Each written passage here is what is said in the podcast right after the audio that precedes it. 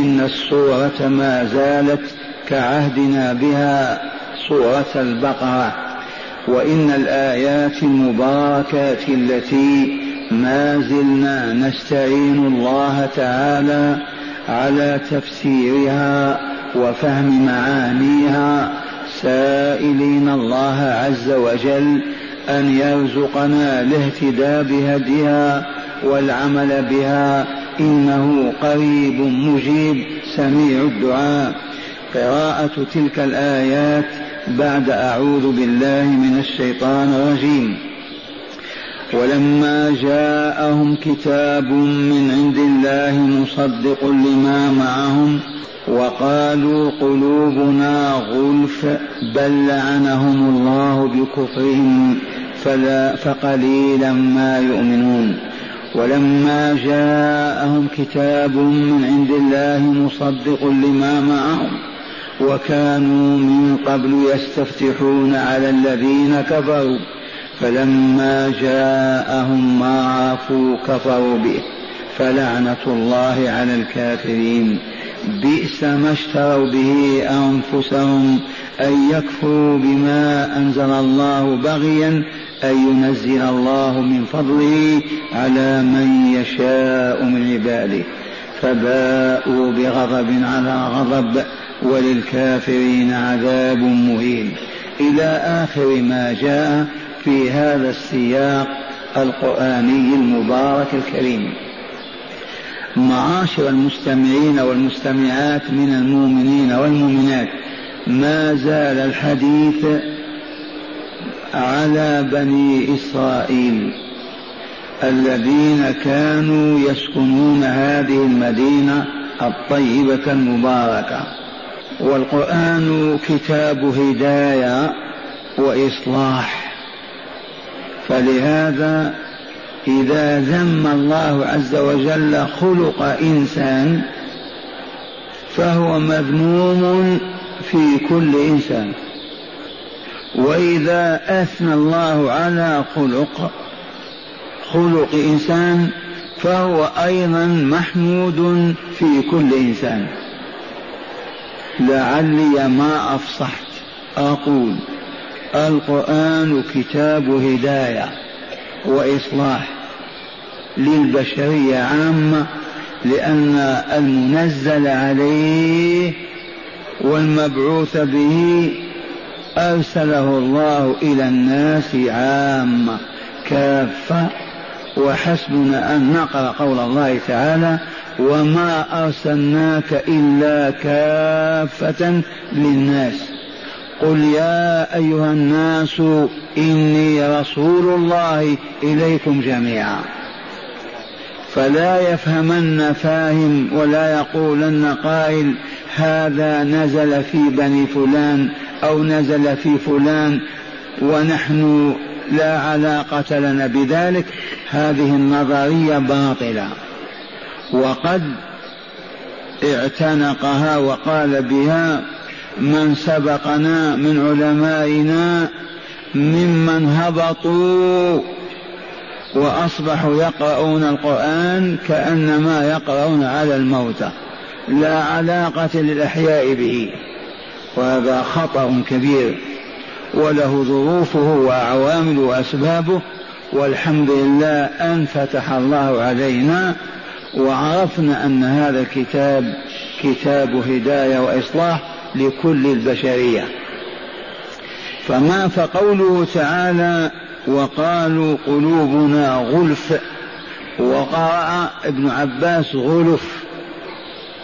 والمعنى إما أنهم قالوا قلوبنا مملوءة بالعلم والمعرفة ما نحن في حاجة إلى ما يقول هذا الرجل. قلوبنا أوعية مملوءة تفيض بالمعارف لسنا في حاجة إلى ما يقول هذا الرسول. ومعنى هذا أنهم يريدون التخلص التفصي البعد من القرآن الكريم ليبقوا على كفرهم والعياذ بالله تعالى. قطعا الذين يقولون هذا هم علماؤهم أحبارهم رجال الدين عندهم العلم. أما العوام فهم يساقون كالبهائم لا يستطيعون أن يستقلوا برأي ولا بفهم. من القائل هذا؟ علماؤهم. وقالوا قلوبنا غلف. وقد فسر هذا بمعنيين. إما أنها في أغطية أو أغشية ما تستطيع أن تسمع ما تقول ولا تفهم. لا تتعب نفسك يا محمد. تبهتم؟ هذا المعنى. أو قلوبنا ملأى بالعلوم والمعارف ورثناها عن آبائنا وأسلافنا وهذا كتاب الله بين أيدينا لسنا في حاجة إلى أن نسمع لك أو نأخذ عنك. وعلى كلا الحالين لا يريدون الإسلام يريدون البقاء على اليهودية البدعة التي ابتدعوها. والله ما جعل يهودية ولا نصرانية. فقد قالوا هذه القولة فرد الله تعالى عليهم بقوله ما كان إبراهيم يهوديا ولا نصرانيا ولكن كان حنيفا مسلما وما كان من المشركين. فخذوا هذه كلمة يهودية نصرانية بدعة ابتدع اليهود والنصارى. أما الله ما شرع يهودية ولا نصرانية. قط. إذا عرفتم كيف يتهربون. إما أن قلوبنا عليها أغطية وأغشية ما تستطيع. أن تصل إليها يا محمد بكلامك. وقد يقول هذا عالم ويقول الآخر لسنا في حاجة إلى ما تقول. قلوبنا ملأ بالعلوم والمعارف ورثنا عن الأنبياء من بني إسرائيل. ومعنى هذا اصرف عنا وجهك. لا توجه إلينا هذا الكلام. كل هذا من أجل الحفاظ على ملتهم الهابطة الباطلة. لتبقى اليهودية اللعين ويبقى لهم ما ادعوه من أنهم شعب الله المختار. وقد علم المستمعون المستمعات هذه القضية أعيدها تذكيرا للناسين وتعليما لغير العالمين وهي أنهم مصممون على عودة مملكة بني إسرائيل. الحقيقة هي هذه. قالوا إن نحن دخلنا في الإسلام ذبنا فيه ما بقي لنا وجود وهو كذلك. الإسلام من دخل فيه انتهت عنصريته ووطنه وكل ذلك. مسلم أبيض أسود طويل قصير عربي عجمي شريف وضيع انتهى. مسلم أي أسلمت قلبي ووجهي لله. إذا أمرني أن أصوم صمت. وإذا أمرني أن أفطر أفطرت. أمرني أن أسكت سكت. الدهر كله. أمرني أن أتكلم تكلمت لأني عبده. أسلمت له قلبي ووجهي. إذا وأن هذه أمتكم أمة واحدة وأنا ربكم فاعبدون فللهروب من هذه الحقيقة أخذوا يصطنعون الدعاوى والأباطيل وهم في حقيقة أمرهم يريدون أن يبعدوا مملكة بني إسرائيل. إذ لو قابلوا الإسلام ودخلوا فيه ما بقي مملكة ولا ملك لبني إسرائيل. هل هناك من برهنة أو تدليل على هذه الحقيقة؟ الجواب الواقع. أما كونوا دولة إسرائيل أظن توجد دولة إسرائيل. أين توجد هذه؟ في قلب العالم الإسلامي. في أرض القدس في المسجد الأقصى. لعل هذا ما وقع. واقع. واقع. لما إذا ما قالوا مملكة؟ قالوا دولة إسرائيل. لم يقولوا مملكة حتى يتحقق لهم الأمل يوم ما يحكمون العرب من النيل إلى الفرات يومئذ يعلنون عن مملكة إسرائيل. ومنذ سنوات كان معنا طالب استشهد في الأفغان من الصالحين نور الدين بأذنه سمع. أيام كان موشي ديان وقام خطيب في البرلمان اليهودي أو مجلس كذا. فلما خطب ظهر السامعين من رجال اليهود. فقام أحدهم وقال أنت الملك أنت قال اسكت اسكت. لم يحن الوقت بعد. لا تقل ملك ولا مملكة. لم يحن الوقت بعد. فيوم يحكمون من النيل إلى الفرات وهذه خطوة أولى فقط مملكتهم إمبراطورية عالمية. سليمان عليه السلام حكم العالم الموجود يومئذ من الشرق إلى الغرب. كالإسكندر انتبهتم؟ فهذا الأمل يعملون له الليل والنهار. ومشوا خطوات عجيبة. وتحقق وجود دولة إسرائيل ولم يكتمل بعد حتى يطلق عليها المملكة مملكة بني إسرائيل. فلهذا فاوضوهم صالحوهم ادخلوا معهم ما شئتم. لن تنتزعوا قط ما يحملونه من أمل في إعادة, إعادة مملكة بني إسرائيل. فلهذا والحمد لله من عشرات السنين ونحن في الدرس نقول للعرب تفاوضوا معهم. صالحوهم. خذوا فرصة على الأقل تزول آلامكم وأتعابكم ويأمن إخوانكم. فإنهم لن يستمروا على مصالحة ولا عهد ولا عقد.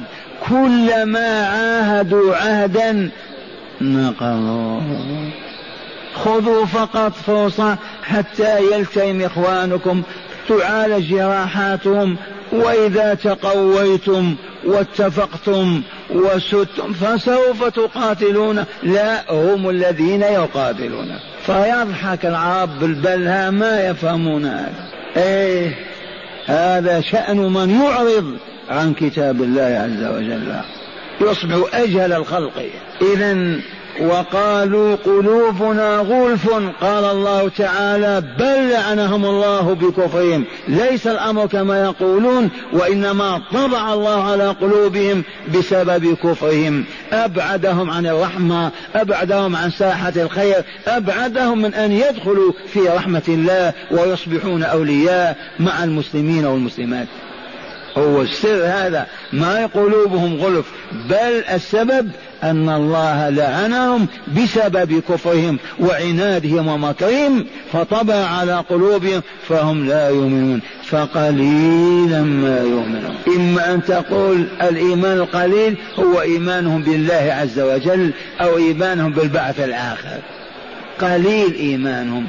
أو برسل الله على التخير والاختيار يؤمنون ببعض ويكفون ببعض أو قل قليلا من يؤمن بهم. نعم الذين آمنوا دخلوا في الإسلام عدد لا يزيد على العشرة أنفار عشرين.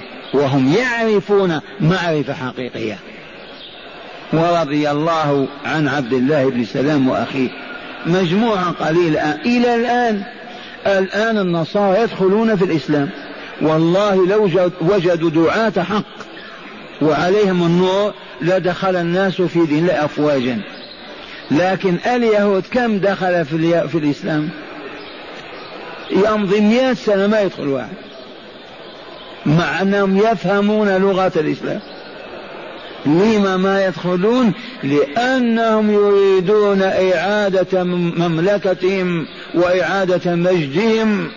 وأنى لهم ذلك من باب المستحيل وقد لعنهم الله وأخزاهم وأذلهم إلى يوم القيامة. ومن قال هاهم ظهروا من جديد وسادوا وحكموا في مكان ما الجواب أما قال تعالى وقوله الحق إلا إلا آية آل عمران.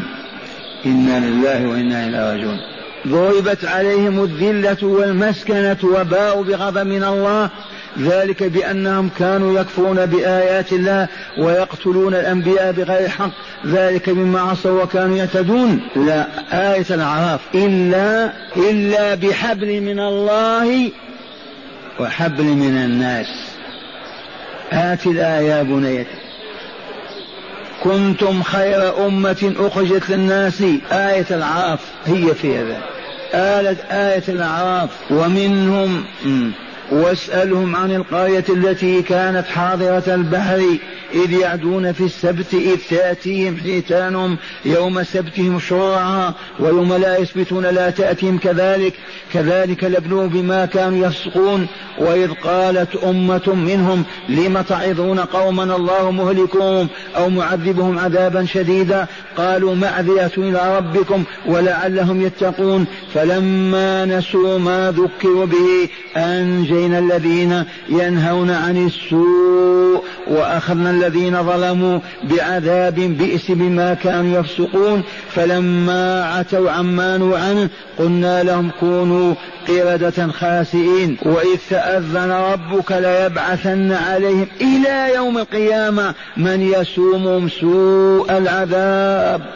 هنا أعلم الله عز وجل وإذ تأذن ربك يا رسول الله أعلم بماذا؟ ليبعثن عليهم إلى يوم القيامة من يسومهم سوء العذاب. من قال ها هم قد ارتفعوا؟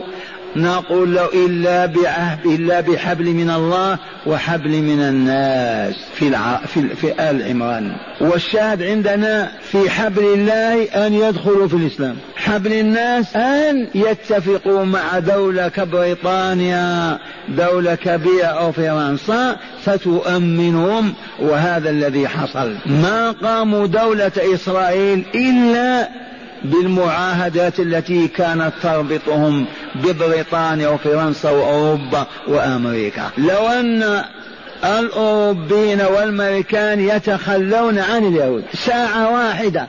وإذا بهم لصقوا بالأرض. إلا بحبل من الله وحبل من الناس. والحبل ما به يربط العهد والميثاق. ضربت عليهم الذلة والمسكنة وباءوا بغضب الله. أينما ثقفوا. إلا بحبل من الله وحبل من الناس. إن قال قائل إن الله تعالى يقول ضربت عليهم الذلة والمسكنة. آية الأعراف. الآن كنا نتلوها.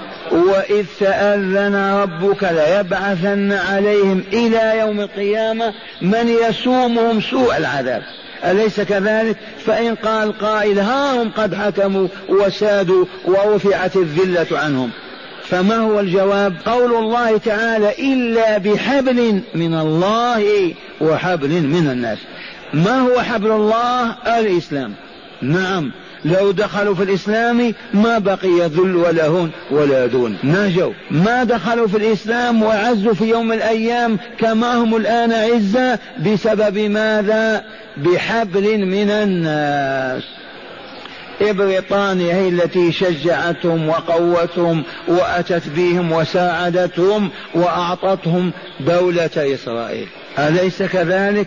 أوروبا الآن كلها تدين لهم وخاضعة لسلطانهم وأمريكا فوق ذلك لأنهم ملكوا قلوب الرجال وتسلطوا عليهم بالأموال وسادوا العالم بالمال. هذا حبل قوي وإلا لا؟ قولوا صدق الله العظيم. آمنا بالله آمنا بالله. فلو أن يوما ما تكتشف أمريكا مؤامرة يهودية لنسف أمريكا وتدميرها فترفع يدها وتلعنهم وتلعنهم أوروبا والله يصبحون أذل مخلوق. ولن يستطيعوا أن يثبتوا وجودهم أعزاء كما هم اليوم. فقط يتمزق هذا الحبل. ونحن ننتظر تمزقه من وراء متى يستقيم أمر المسلمين. ويعود إلى الله عز وجل.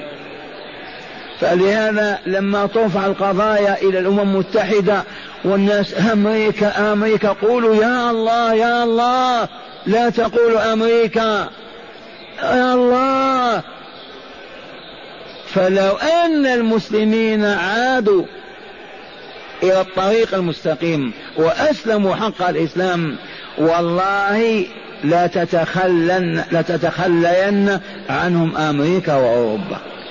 قد تكون أسباب يكتشفون مؤامرة أن اليهود يريدون أن ينسبوا أوروبا. جائز. إذا تخلت عليهم أوروبا وأمريكا إذا من لهم وقعوا بين أيدي المسلمين أذلا مهانين مداسين بالنعال هل عرفتم هذه القضية السياسية المحضة؟ ما هي؟ الله عز وجل يخبرنا في سورة العرب ويقول وإذ تأذن ربك يا رسولنا بماذا ليبعثن عليهم إلى يوم القيامة من يسومهم سوء العذاب. تعرفون سوم العذاب ولا لا؟ ألوان العذاب. فإن قال قائل ها هم أعزة. أين وعد الله؟ ما نفذه الآن. الجواب أنسيت قوله من سورة آل عمران ضربت عليهم الذلة والمسكنة.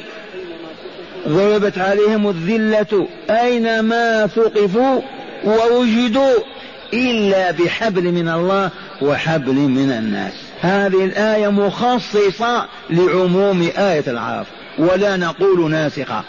هذه مخصصة لذلك العموم وهو إلا بحبل من الله وحبل من الناس فيرفع الذل والمسكن عليهم.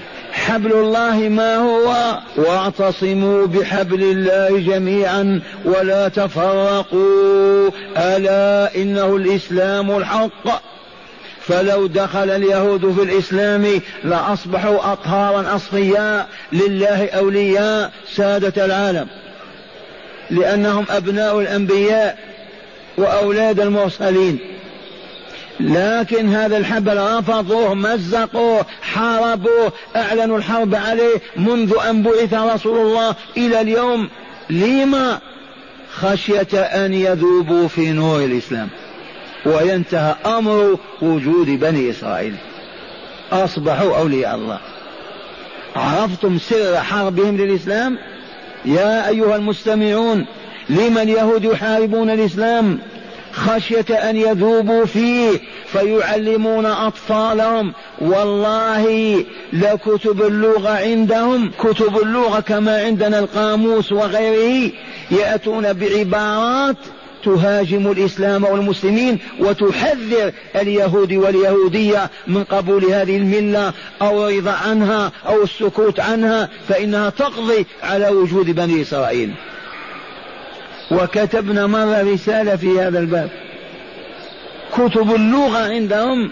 إذا ذكروا محمدا أو أحمد أو إسلام يأخذون في شرحها والتنكير لها وتقبيحها وتحذير بني إسرائيل منها. إذا حبل الناس موجود.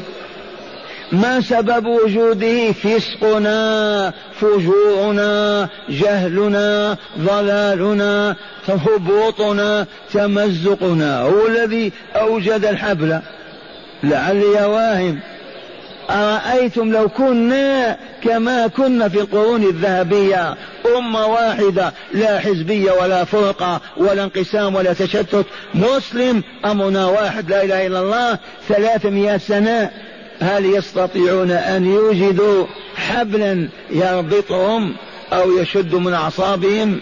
ما يستطيعون لكن لما تعاونوا علينا فضللونا وجهلونا وأبعدونا عن نصر الله ورحمته وأصبحنا بدل الدولة دويلات بدل الأم أمم بدل المذهب الواحد مذاهب.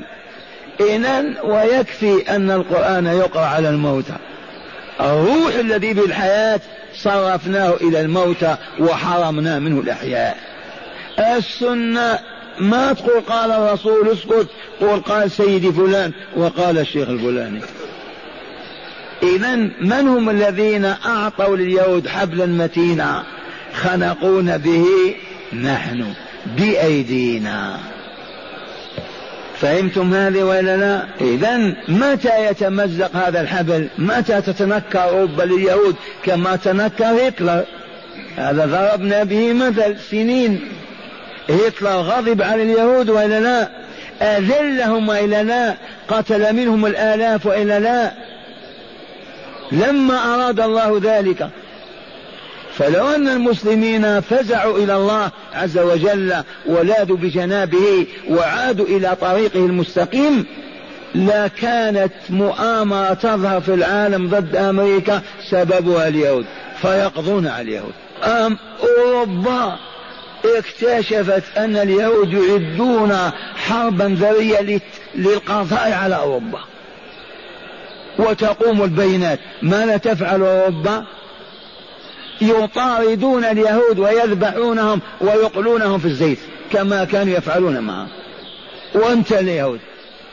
لكن لن يكون هذا حتى توجد أمة الإسلام وتستحق ولاية الله عز وجل.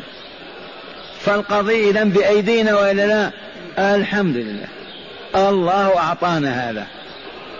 إن شئنا قوينا اليهود ورفعناهم ملكناهم وإن شئنا أذللناهم وأهناهم الأمر وجعله الله في أيدينا. الحمد لله. هذه نعمة الإسلام ذي أنوار الإسلام ذي بركة الإسلام الذي جهلناه وحاربناه في أنفسنا وفي بيوتنا وأسرنا وفي ديارنا. ومتى نفيق يأذن الله عز وجل. إذا ها نحن مع قول ربنا عز وجل وهو يقول لرسوله ولنا وقالوا أي اليهود؟ قلوبنا غلف قلوبنا غلف. قال تعالى لا بل لعنهم الله بكفرهم. ليس في قلوبهم العلم الفياض الزايد على الحاجة وليست قلوبهم مربوطة ومغش عليها وإنما القضية أن الله لعنهم فطبع على قلوبهم حتى لا يدخلوا في رحمة الله. بل طبع على قلوبهم فهم لا يفقهون.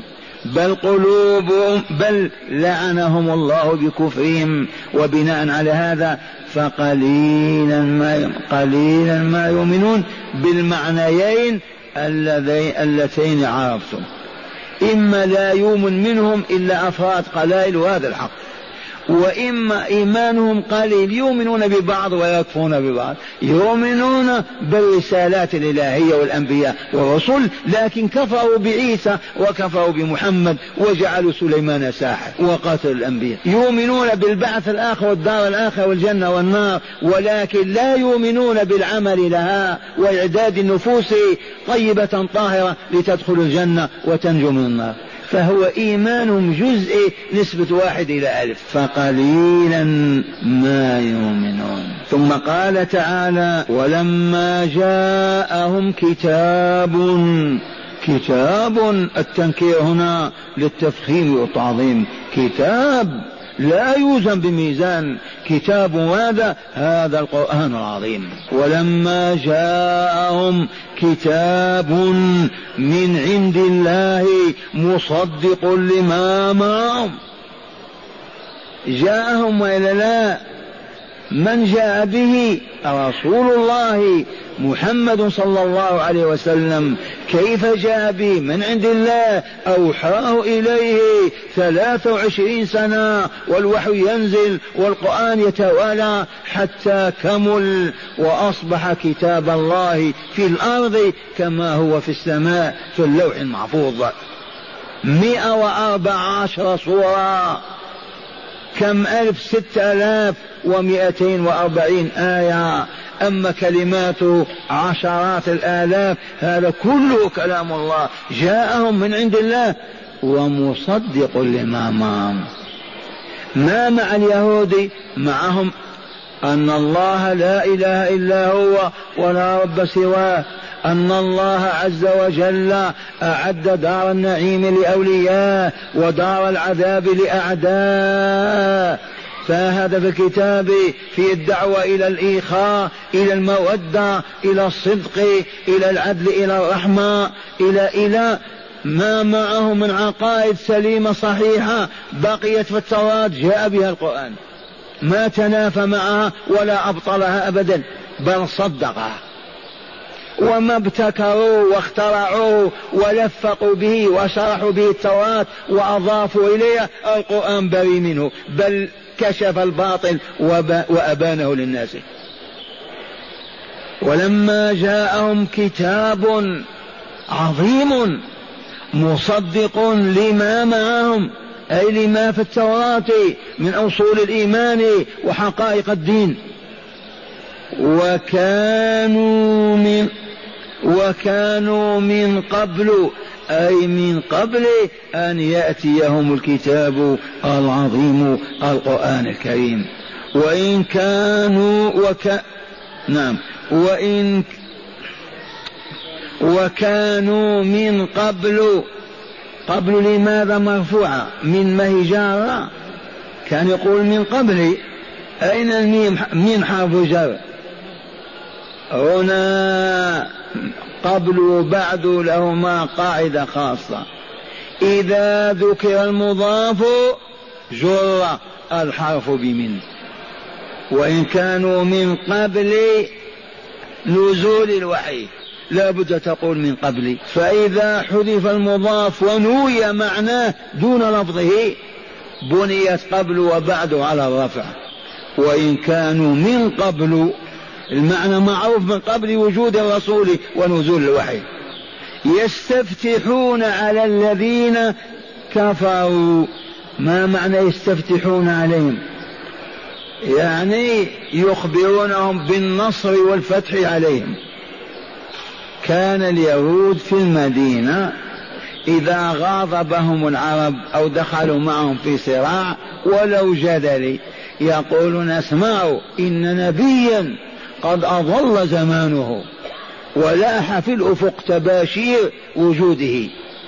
وسوف نؤمن به وننضم إلى امته ونقاتلكم وننتصر عليكم.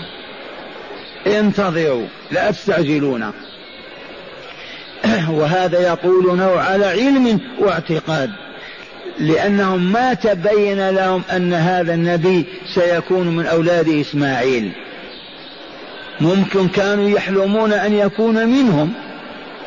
إن نبيا قد أضلنا زمانه وقارب وقرب منا وسوف نؤمن به ونقاتلكم وننتقم منكم. الآن أنتم تستضعفوننا لأن أقلية بينكم محصورين في دياركم. لكن انتظروا.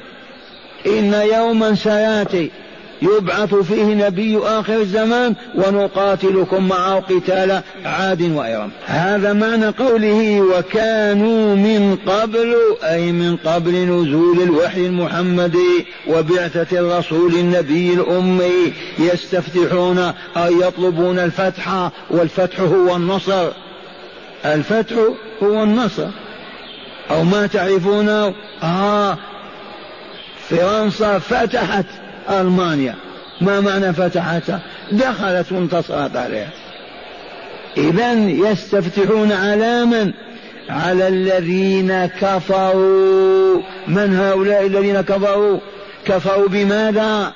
كفروا بالله وبتوحيده. هم العرب المشركون من كل فئات العرب وقبائلهم الذين كانوا يعايشونهم ويعيشون معهم قبل البعثة المحمدية.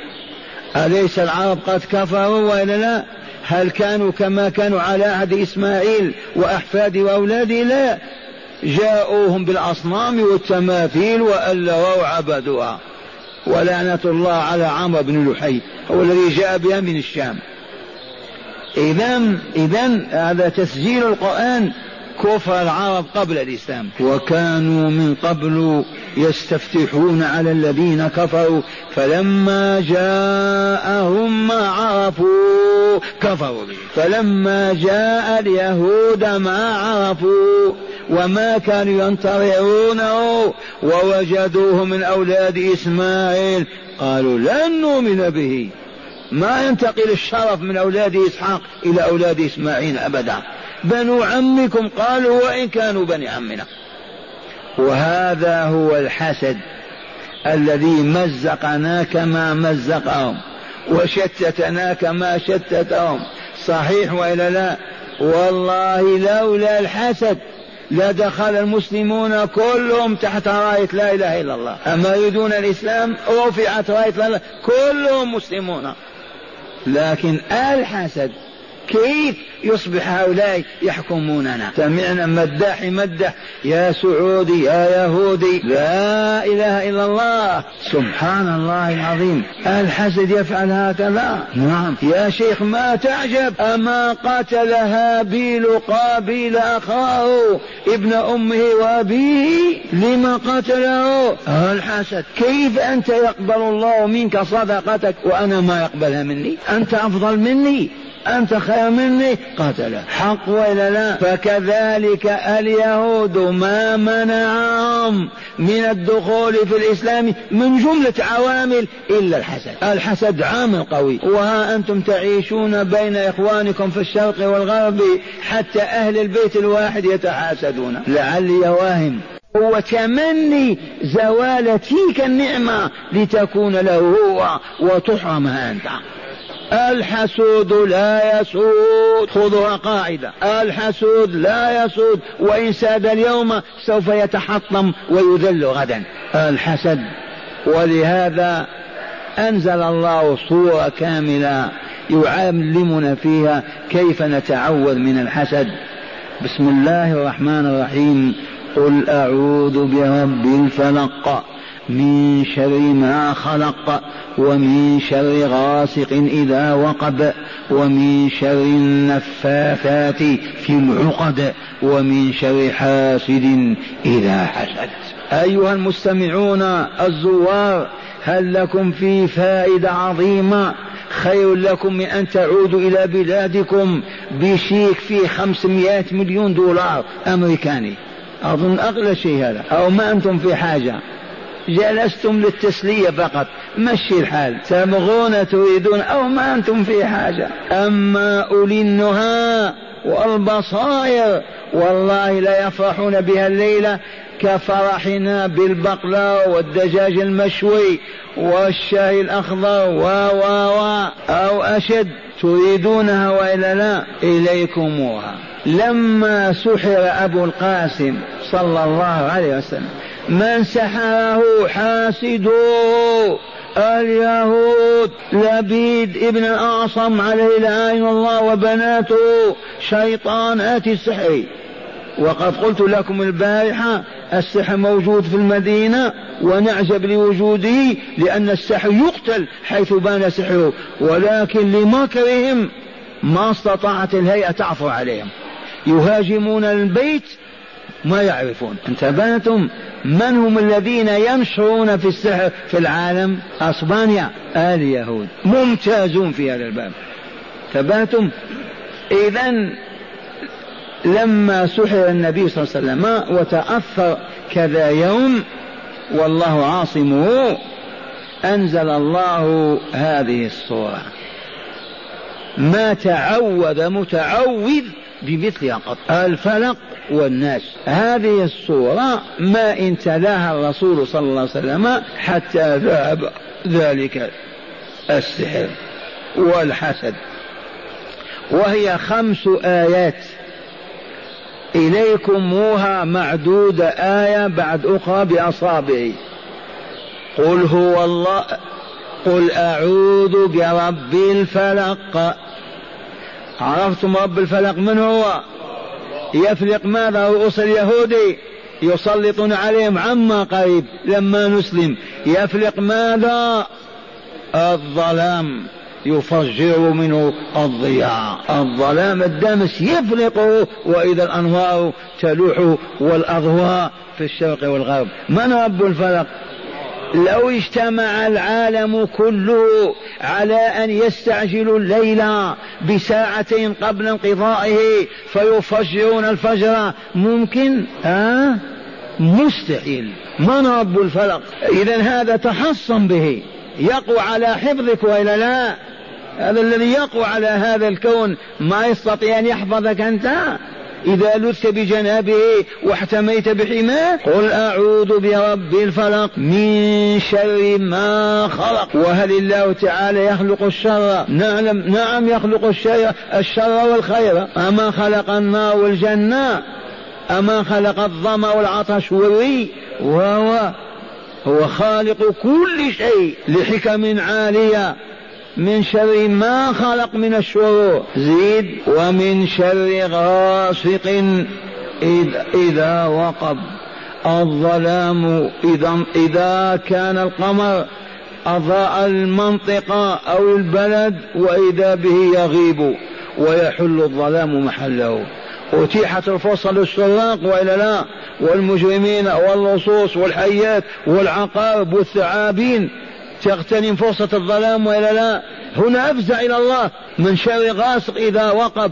عندنا فائدة لكن نخشى. تؤذيكم. في من لا ينتفع بها اتركوها. تريدونها لا حول ولا قوة إلا بالله. والعياذ بالله.